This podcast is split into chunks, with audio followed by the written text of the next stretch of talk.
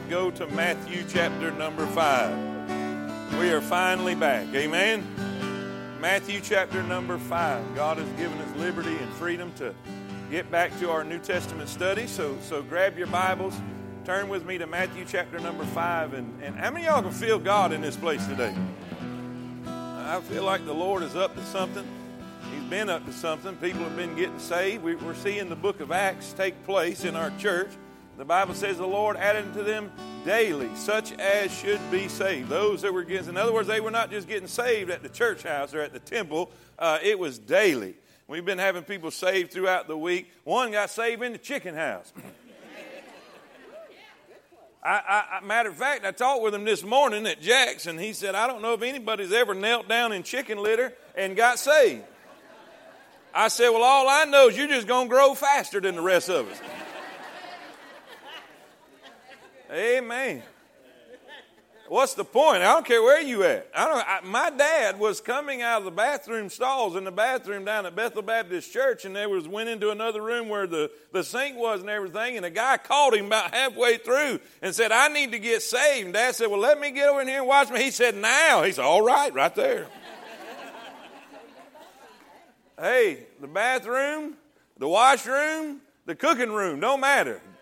When you know you need it, you get it. Amen.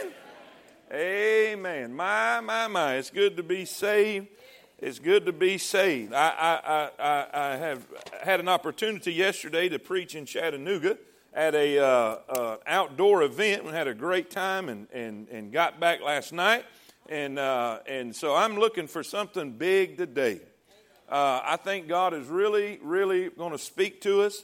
Uh, there's going to be some conviction of salvation today, but there's going to be some conviction and a challenge to us who are saved. I want to ask you a question. I want to ask you a question, and this is going to be the main thrust of the, of the message today, and you'll see what I'm getting at when I get there. Uh, but we're going to ask this question before, and then we're going to try to address it again at the end.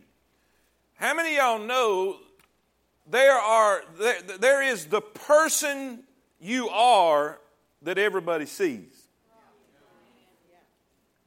In other words, there's the person that everybody thinks you are. And there's the person you really are. There's the person that everybody sees. And then there's the person that's alone. Now, here's the question Does the person you are when you are alone, when nobody's watching, is that the same person that everybody sees?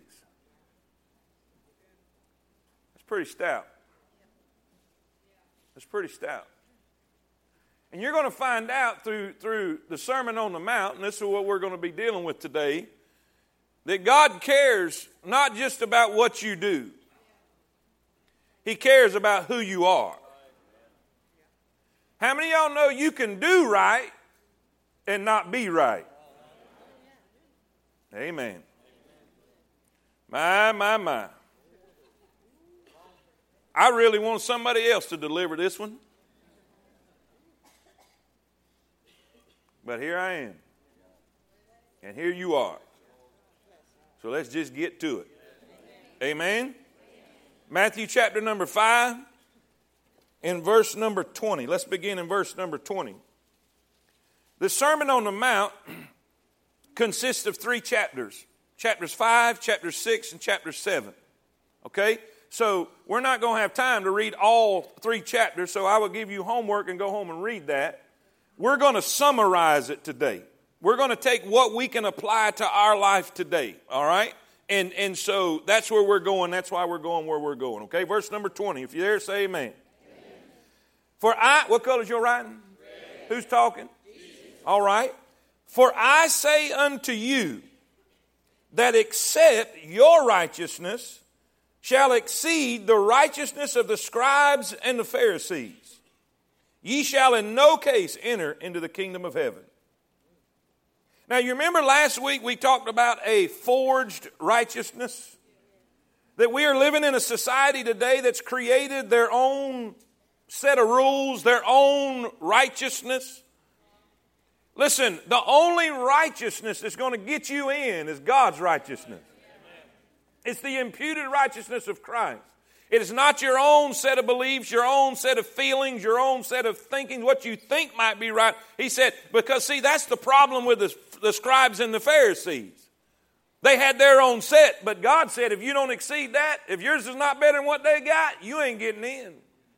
Now, verse 21 Ye have heard that it was said by them of old time that thou shalt not kill. And whosoever shall kill shall be in danger of the judgment. That's an outward act. But I say unto you that whosoever is angry with his brother without cause shall be in danger of the judgment. And whosoever shall say to his brother, Raca, shall be in danger of the council. But whosoever shall say, Thou fool, shall be in danger of hell fire. Therefore, if any, in other words, he's addressing the inward. Okay?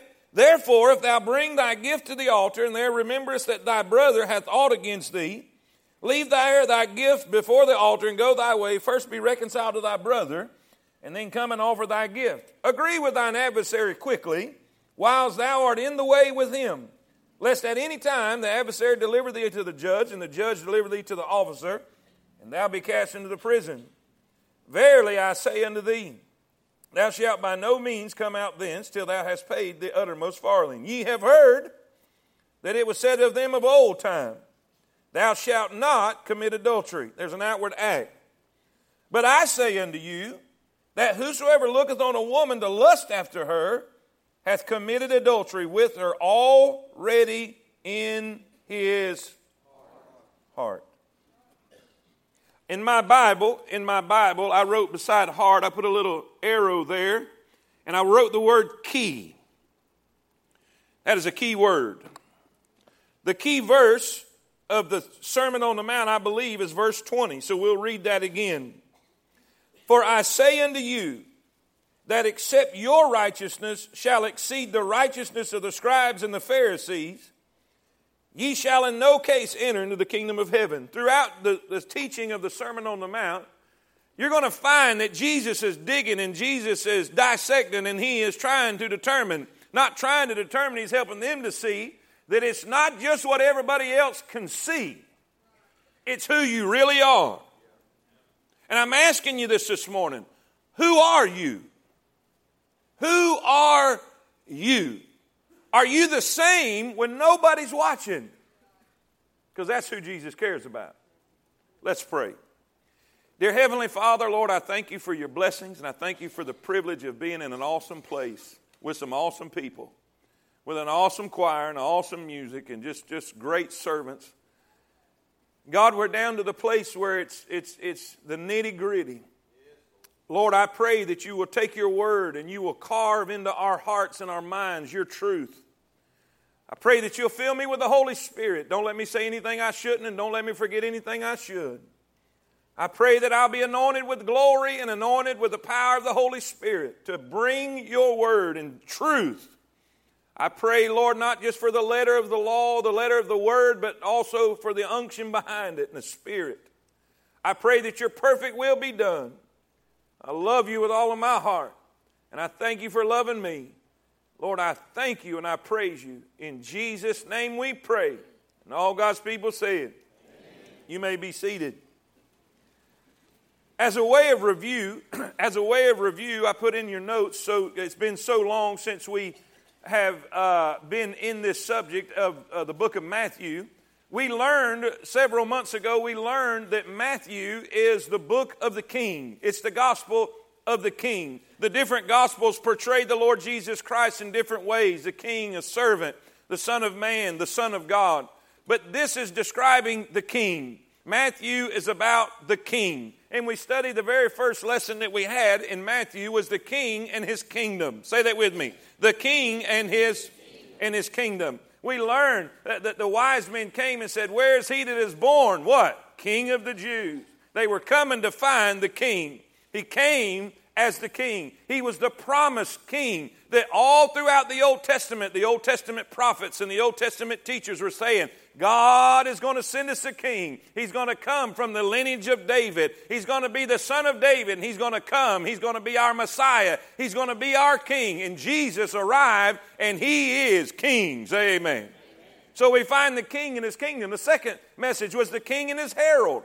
The king and his herald. This is John Baptist. How many y'all remember John Baptist? Came out the wilderness preaching, repent, for the kingdom of heaven is at hand. Repent and believe. Somebody say amen. Oh, yeah, John Baptist. They, they didn't know who he was. They didn't know what authority he had. But, son, they came repenting and getting ready. They said, Are you the one that we are waiting on? Are you the king? Are you the Messiah? He said, Oh, no, I am not he. Matter of fact, I'm not even worthy to latch his shoes, but there's one coming after me. Oh, say amen. One coming after me. I baptize with water, but he'll baptize with fire and the Holy Ghost. You see, every king had a herald. Every king had a forerunner that would go before him and prepare the way for the king that's coming. Say amen. And we talked about the king and his herald. But then, thirdly, we talked about the king and his testing. Every king had to be tested. He had to be tested to see if he was worthy of the kingdom.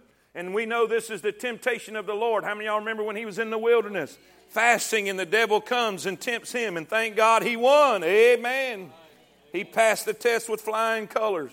Then we had the king in his court. The king in his court, his administration, if you will, his court, which was the choosing of his disciples.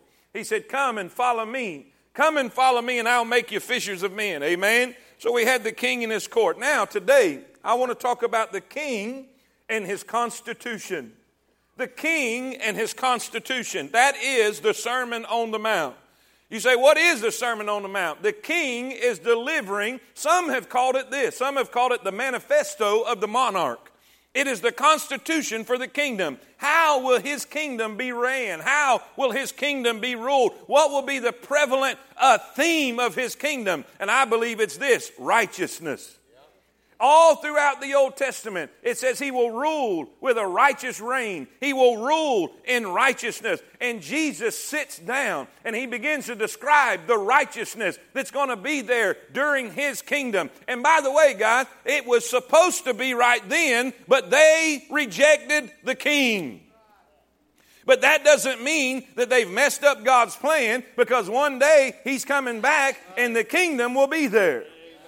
And in the Sermon on the Mount, in the Sermon on the Mount, the king is giving the constitution for the kingdom, the manifesto for the kingdom, how we will be operating, how we will be ruled. Now, does everybody understand that?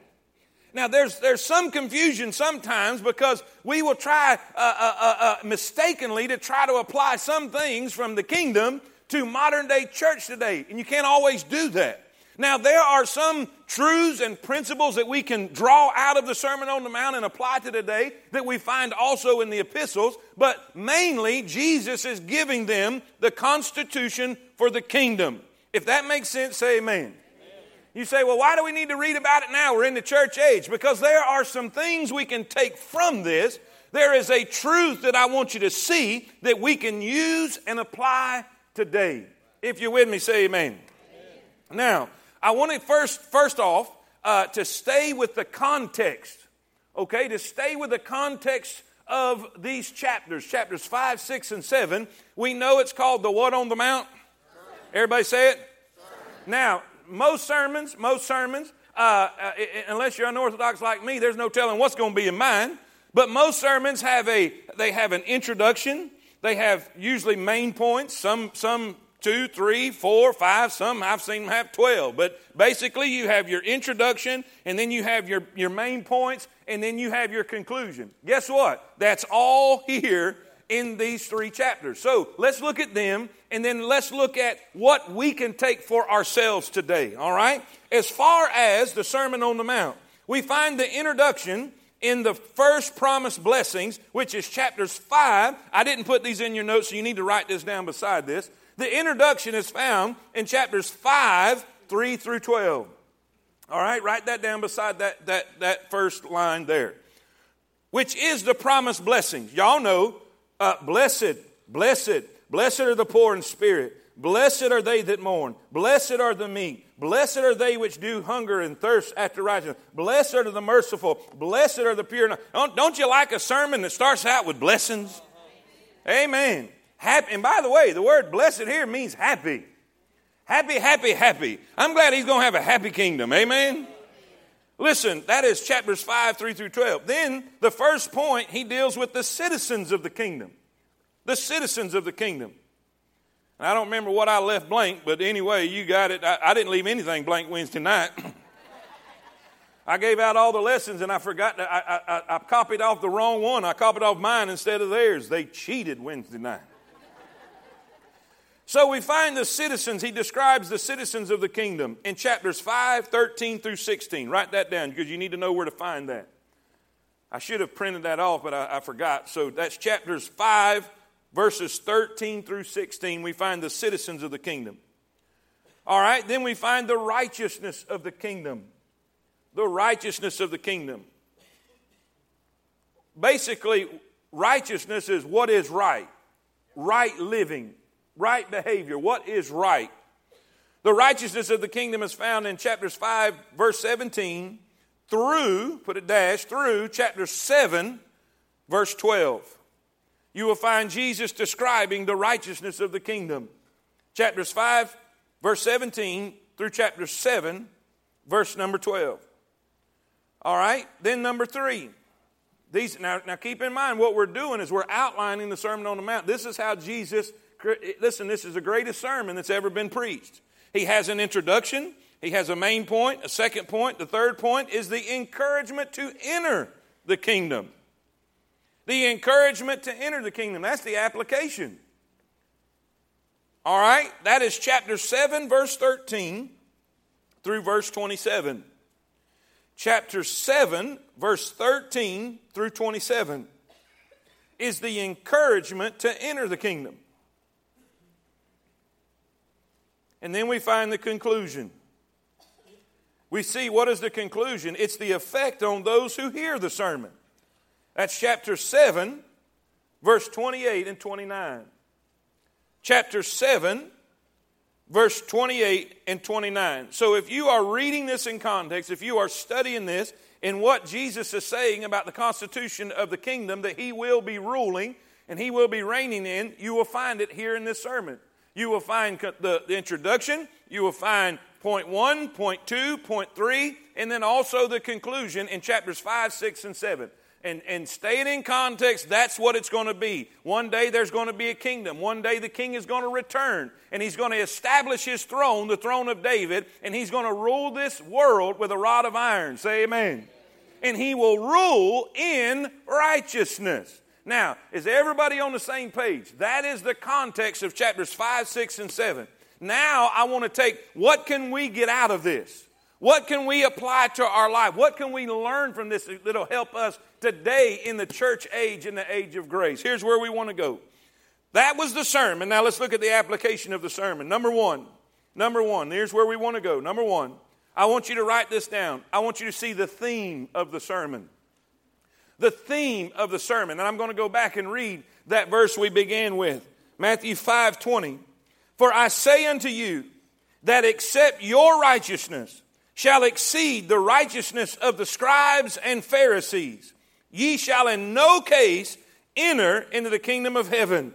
The main theme of the Sermon on the Mount is true righteousness. Say that with me. Say it again.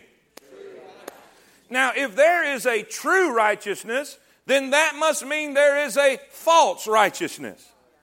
Now, let me say that again. If there is a true righteousness, then there, that must mean there is a false righteousness. There are people today, there are people today that even go to churches today that have their own set of rules. That's the only way I know how to uh, uh articulate this to where people can understand. They've created their own sense of right and wrong. That's why they can live wicked. They can do things that are completely, totally, diabolically uh, contrary to God's word and yet feel okay and yet be satisfied with themselves because they are okay because they're passing and they're obeying their own rules.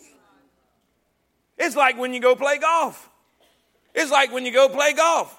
Some people will say, Well, I tell you what, I'm shooting in the 60s or I'm shooting in the 70s. And if you don't play golf, that's good. That's really good. But then when you go play with them, you find out they hit two, three balls off the tee. If they hit it out of bounds, they'll just hit another and won't count that. If it's behind the tree, they'll move them behind the tree. And then they and they're satisfied. Now, nope, no kidding. My second ball is always better than my first ball. And if you create your own set of rules, yes, it's going to be different. You know, I found out in the church today, oh, yes, I love Jesus, but you don't obey him. Oh, yes, I, I love God, but you're not faithful and you're not committed. Oh, yes, I, I, I, I'm, I'm, I'm, I, I, I love Jesus. Oh, how I love Jesus. And yet you're breaking what God said to do. You're living contrary to the Word of God. You're one thing at church and you're another thing at home. Don't start that garbage with me. Because what you say you are and what you truly are does not match. That was the problem of the Pharisees. It was all outward. It was all for show.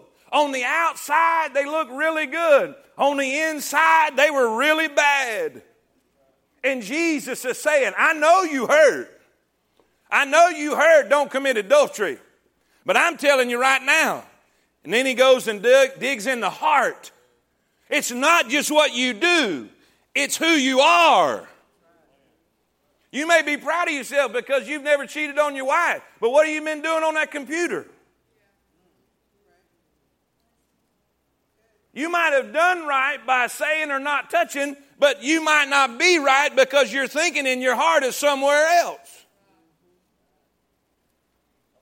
It's going to get worse. Y'all might as well just buckle up. Except your righteousness shall exceed the righteousness of the scribes and Pharisees. You, you're not getting in. The main theme of the Sermon on the Mount is true righteousness.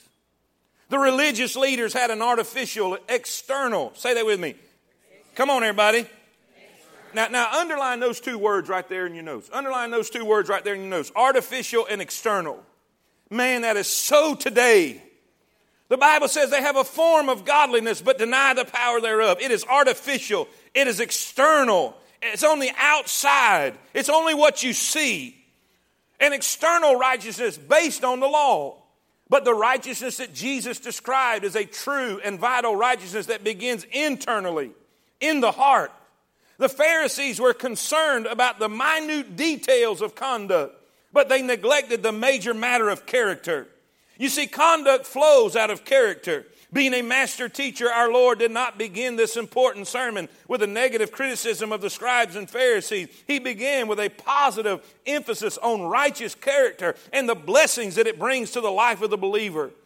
The Pharisees taught that righteousness was an external thing, a matter of obeying rules and regulations. Righteousness could be measured by praying, giving, fasting. In the Beatitudes and the picture of the believer, Jesus described Christian character that flowed from.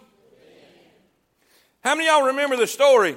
How many y'all remember the story of the religious guy in the temple saying, God, I'm glad I did this and I did that and this and that and this and that and oh, that over there and this and this and this and that, and I'm glad I ain't like that one. I'm glad I'm not like that sinner.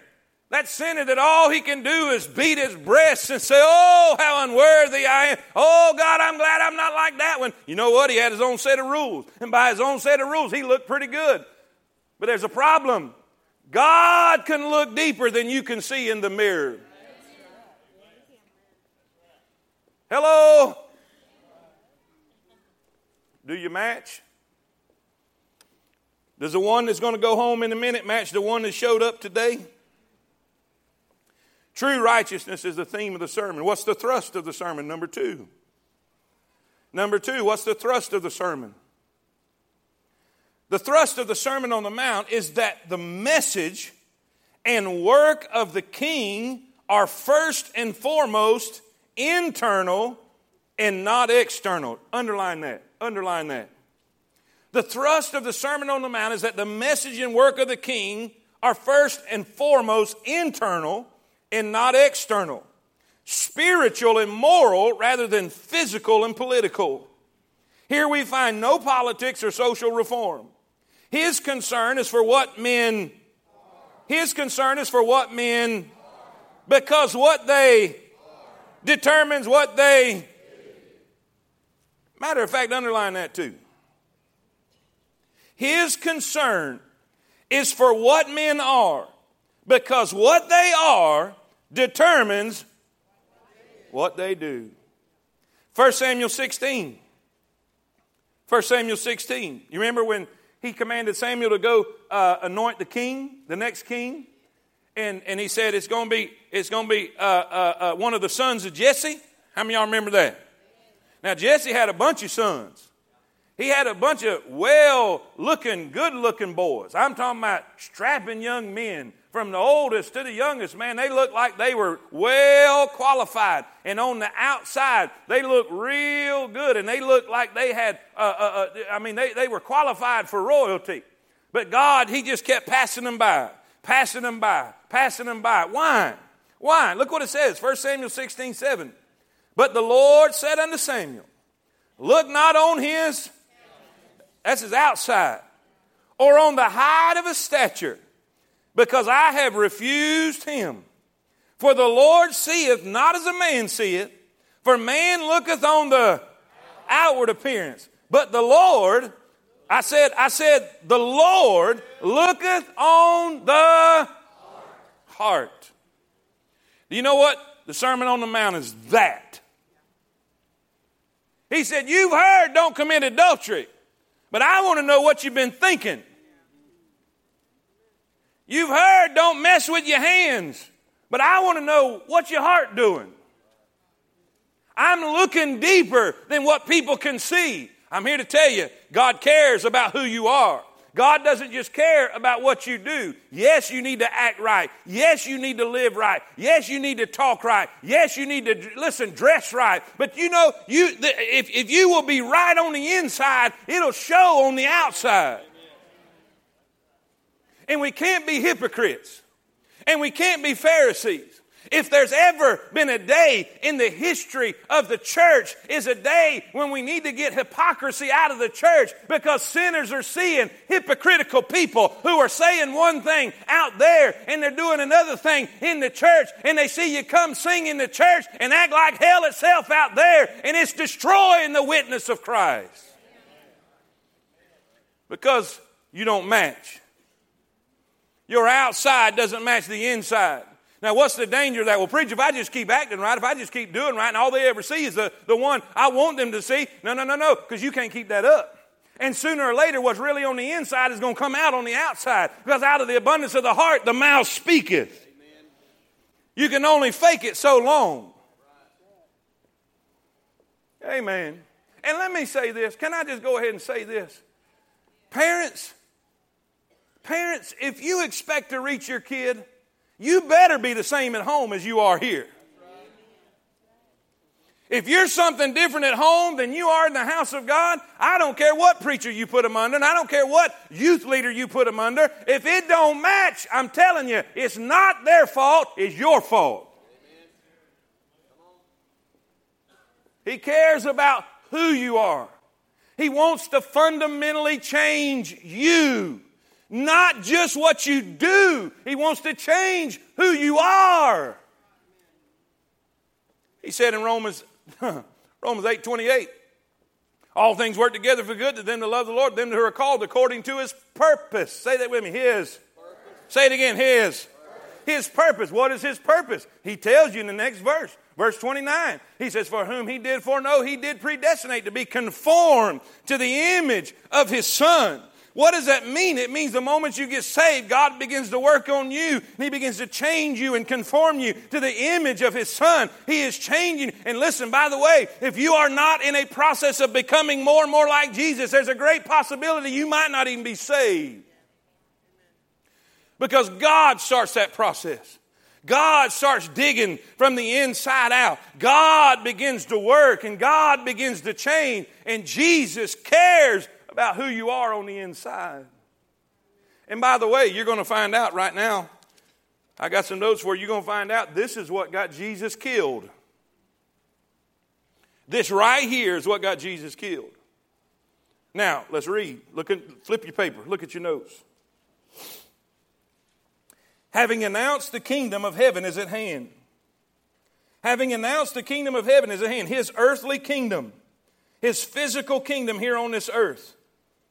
In Matthew 5 through 7, he declares the principles of the kingdom. The Sermon on the Mount gives a divine constitution for the righteous government of the earth. Whenever the kingdom of heaven is established on earth, it will be according to that constitution, which may be regarded as an explanation of the word righteousness. And this is where I was saying a while ago that the prophets described his reign and it describes the kingdom. Isaiah 11, Daniel chapter 9. And in this sense, the Sermon on the Mount is pure law. Not what the Pharisees made it out to be, but right, pure law. And transfers, transfers, watch this now, underline this, underline this, transfers the offense from the overt act to the. Y'all with me? That's pure righteousness. In other words, pure righteousness deals with not just what you did or didn't do, but why you did it. In other words, you may not have murdered him, but you did in your heart. Amen. Matthew chapter 5, verse 21, 22, 27, 28. This describes it perfectly. He said, You heard this, but I'm telling you that. You heard, don't murder. But I'm telling you, don't be angry without a cause. Said, you heard, don't commit adultery, but I'm telling you, don't lust after a woman in your heart. You know what he's saying? I want you to be different. When a man doesn't lust after a woman, that's because that's what's in him. Listen, he may not go and commit adultery with this woman, but if he's doing it in his head,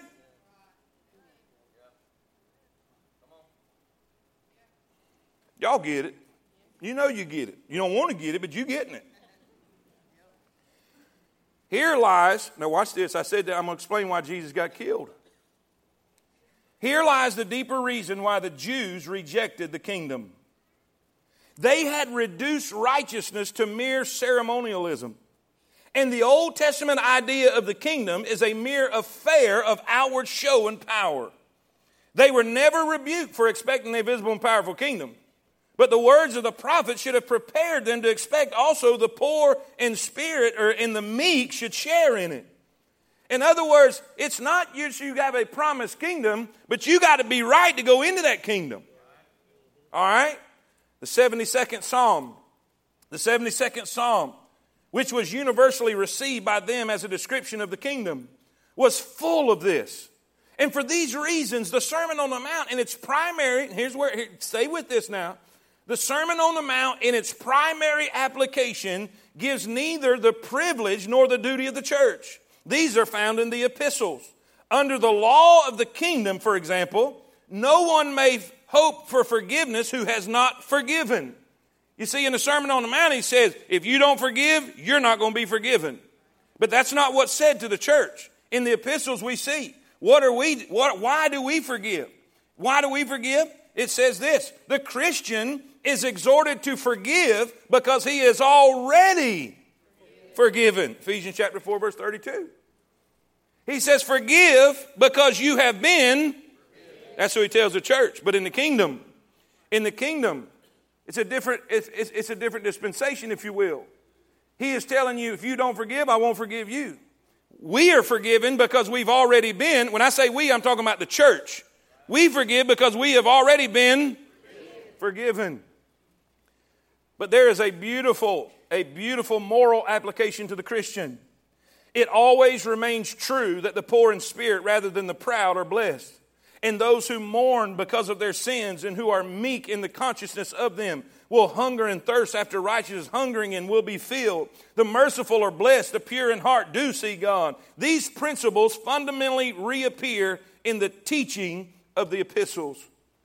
Now, here's where I want to draw it all together. How many y'all can see where we're going with this? The, the, the, theme, or the, the theme is true righteousness. The thrust is what are you for real? I'm not asking what do you do. I'm saying who are you? Who are you when no one's looking? Who, who is the, I don't know if this is good English, who is the you? Who is the you that only Jesus can see? Is the you that only Jesus can see the same as what we all can see? That's what he's getting at. So here's the task of the sermon. Here's where we apply it. As the Sermon on the Mount itself makes clear. What's that next word? Come on, everybody. Say it again. Internal changes also bring external changes. When our attitudes and thinking are right, our actions will do what? If our inner life doesn't make our outer life better, our inner life is deficient or non existent. We know this. James says that faith without works is dead. You don't, listen, you don't work to get to heaven, you get to heaven by faith. But he says if the kind of faith you have does not produce works, you don't have the right faith. I don't get saved by works, but my salvation produces works in my life. If that makes sense, say amen. Now, watch, let's keep reading. This is it right here, guys. This is it right here. What kind of Christians? So come on. Come on. Faithful Christians are concerned about the letter of God's Word. But beyond that, they are also concerned about the Spirit, the deeper will and purpose that lies behind the letter. That concern reveals an obedient heart filled with the desire to glorify the Lord. To claim to follow the Spirit without obeying the letter is to be a liar. To follow the letter without the Spirit is to be a hypocrite. In other words, you may not kill somebody, but you may be full of anger. That just makes you a hypocrite. Y'all with me? Now, watch. To follow the letter without the Spirit is to be a hypocrite. To follow the Spirit in the right attitude and the letter in the right action is to be a faithful child of God and what? A loyal. In other words, men, God doesn't want you to just keep your hands off of other women.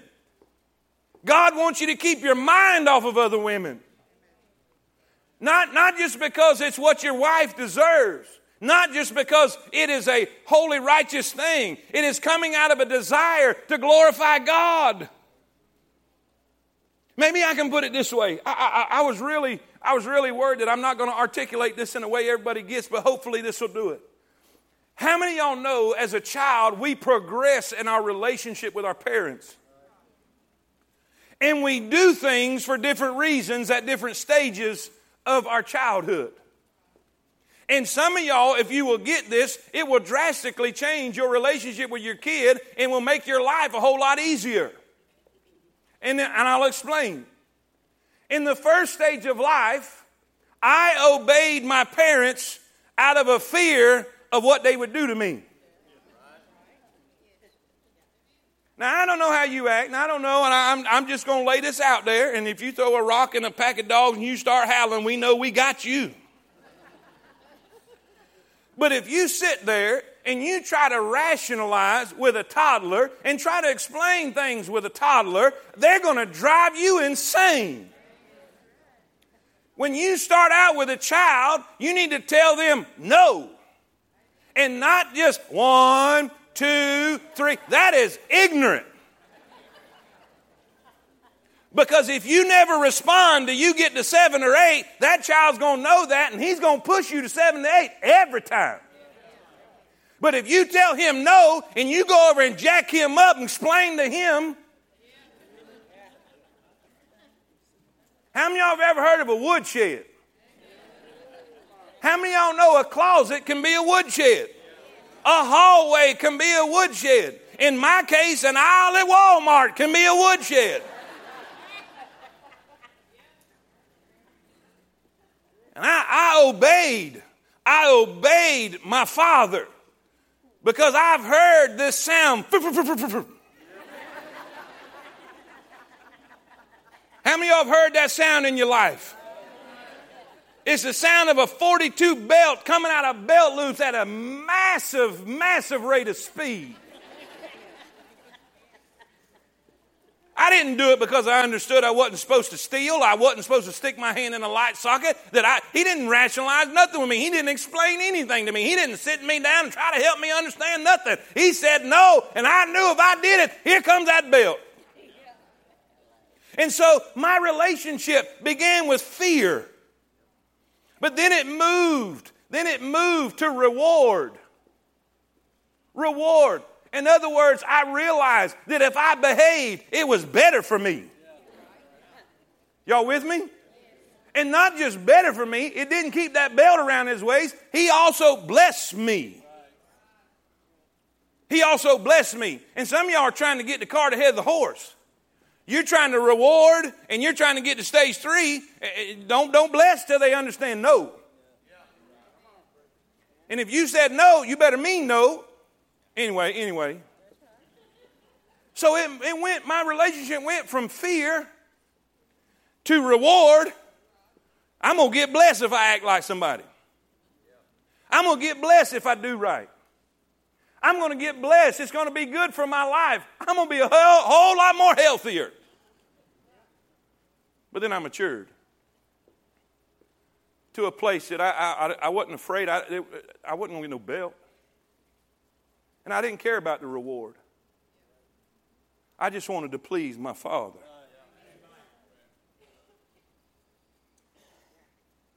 Y'all, y'all, y'all picking up what I'm putting down? And see, I shouldn't, I, I shouldn't not commit adultery because I don't want Tammy to kill me. And that's a great possibility. That shouldn't be my, that shouldn't be my motive. I should, and, and, and guys, come on, come on, stay with me, guys. I don't know if you understand this or not, but guys, when you look at stuff you ain't supposed to look at, it reprograms your brain. Now, the world ain't going to tell you this. The world going to say, oh, pornography's okay, it's no problem. It will reprogram your brain so you won't ever be satisfied and you won't ever be fulfilled and it will ruin you. But watch this. I shouldn't just not do that so I could be satisfied and fulfilled and rewarded with my relationship with my wife. I shouldn't commit adultery or look upon a woman to lust after her so that I could be pleasing and glorify my Father. Y'all see where I'm going with this? You see, there was a time in, in, in fundamentalism where fundamental preachers tried to control people by hard, harsh preaching. Thou shalt not, thou shalt not, thou shalt not. And what basically happened, they conformed people to their set of rules. In other words, they were trying to change and form people all on the outside and not on the inside. So what happened? The next preacher that come by who had a different set of rules and they just started conforming to that set, and it was all what? Outside, external. But what happens when we go to working on the inside? We start preaching the word and invest the word into them. You ain't got to work on the outside. Brother Rufus Edmondson gave this illustration, which is kind of hard to believe because he's, he's the meanest preacher I know. I love him, though. Don't get me wrong. Don't get me wrong. I love him with all my heart. But I'm talking about he's tough. But he said this. He said that he was he, he had no horse one day. And he had a curry comb. Anybody know what that is? A curry comb. Apparently it's a painful one. But he said he was snatching that horse and pulling on that horse, and that horse was just uncomfortable because he was going slam to the hide.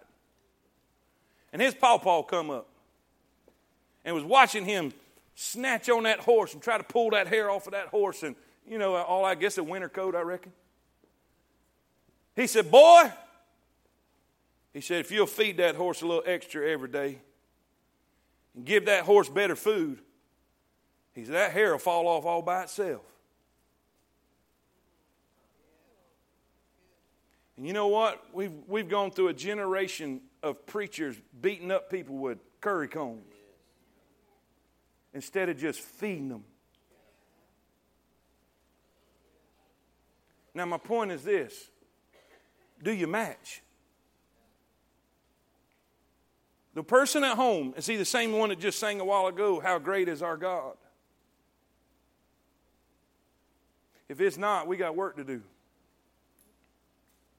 How do you do that? Come closer to Jesus. When you start praying this, when you start praying, Lord, I, Kim, are you in here somewhere? I know you was at Jack's. There you are. Can I, can I tell them what you told me, your testimony about? Can I do that? I was going to do it anyway, but I was just going to make sure. Kim said he woke up that morning because I've been talking about preaching Wednesday night. We, we, were, we were preaching about in our DMD meetings about being filled with the Holy Spirit. That in the morning you wake up and say, Fill me with the Holy Spirit. That means control me. Control me, guide me, my words, my actions, my behavior, control me. He said, Boy, the Holy Spirit wouldn't leave me alone. Boy, it was bothering me. It was bothering me. It was bothering me. You know why? The Holy Spirit seen some stuff he needed to get out. You need to get saved. He said, Man, I kept praying, Lord, fill me. And, and he said, This is what the Holy Spirit said. I got to fix you before I can fill you. So, right there in the chicken litter. Y'all with me? Right there. He got saved. Now, here's, oh, oh, I'm running out of time. This is what I want to tell you. If you'll start asking God to fill you, he will start revealing the parts of you that don't match. Did you hear what I just said? Because that was good. I didn't even have that in the notes. God just gave me that one. God will start revealing you those things in you that don't match what everybody else thinks you are. And he says, if your righteousness doesn't exceed the righteousness of the Pharisees, you're in trouble. Let me ask you a question Are you the same? When you leave here and you get all by yourself, are you the same? If not, it's time to get that way. He's not saying, and, and, and please, I, I, want to throw this in here just, to, just so no ignorant person leaves and says this. I've heard moronic, ignorant men say, Well, I'm, if I'm thinking I might as well do it, it's the same thing. No, it's not. That is not what he's saying. That is not what he's teaching. It is worse. He's saying, I want to change your heart, not just your hand. So, does everybody understand that? Say amen. amen. Do you match? I want to. I want to. Brother John, I'm telling you, since we've started this and I've been praying, Lord, fill me, he's been showing me things. Ooh. And I've been working on me. Paul says this is a lifelong process. This is a lifelong process. But you got to start somewhere. Well, I'm just going to stay like I am. No, you can't now. You can't now because now you, you, you're, you're going to be held accountable for what you know. Now you're going to have to deal with it. So here's what we're going to do we're going to give an invitation. God may have told you today you're not saved. Well, if that's so, and He's dealing with you that right now, you need to come and trust and, and, and, and talk to one of our prayer partners. Say, I need to get saved. God may have told you today that, hey, you're saved, but you ain't acting like it on the inside. You may have everybody fooled on the outside, but I can see the inside. You need to come and get that right and start saying, God, change me.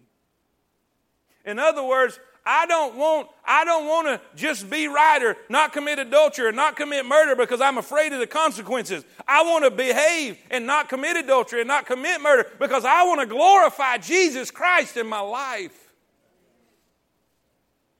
That's where we all need to be. I hope your motivation for doing right is not out of fear or not even out of reward because God's going to bless you. It's out of a desire from a child of God that desires to glorify their Father. Because that's mature Christianity. And all God's people say it. Dear Heavenly Father, I thank you so much for the truth of your word.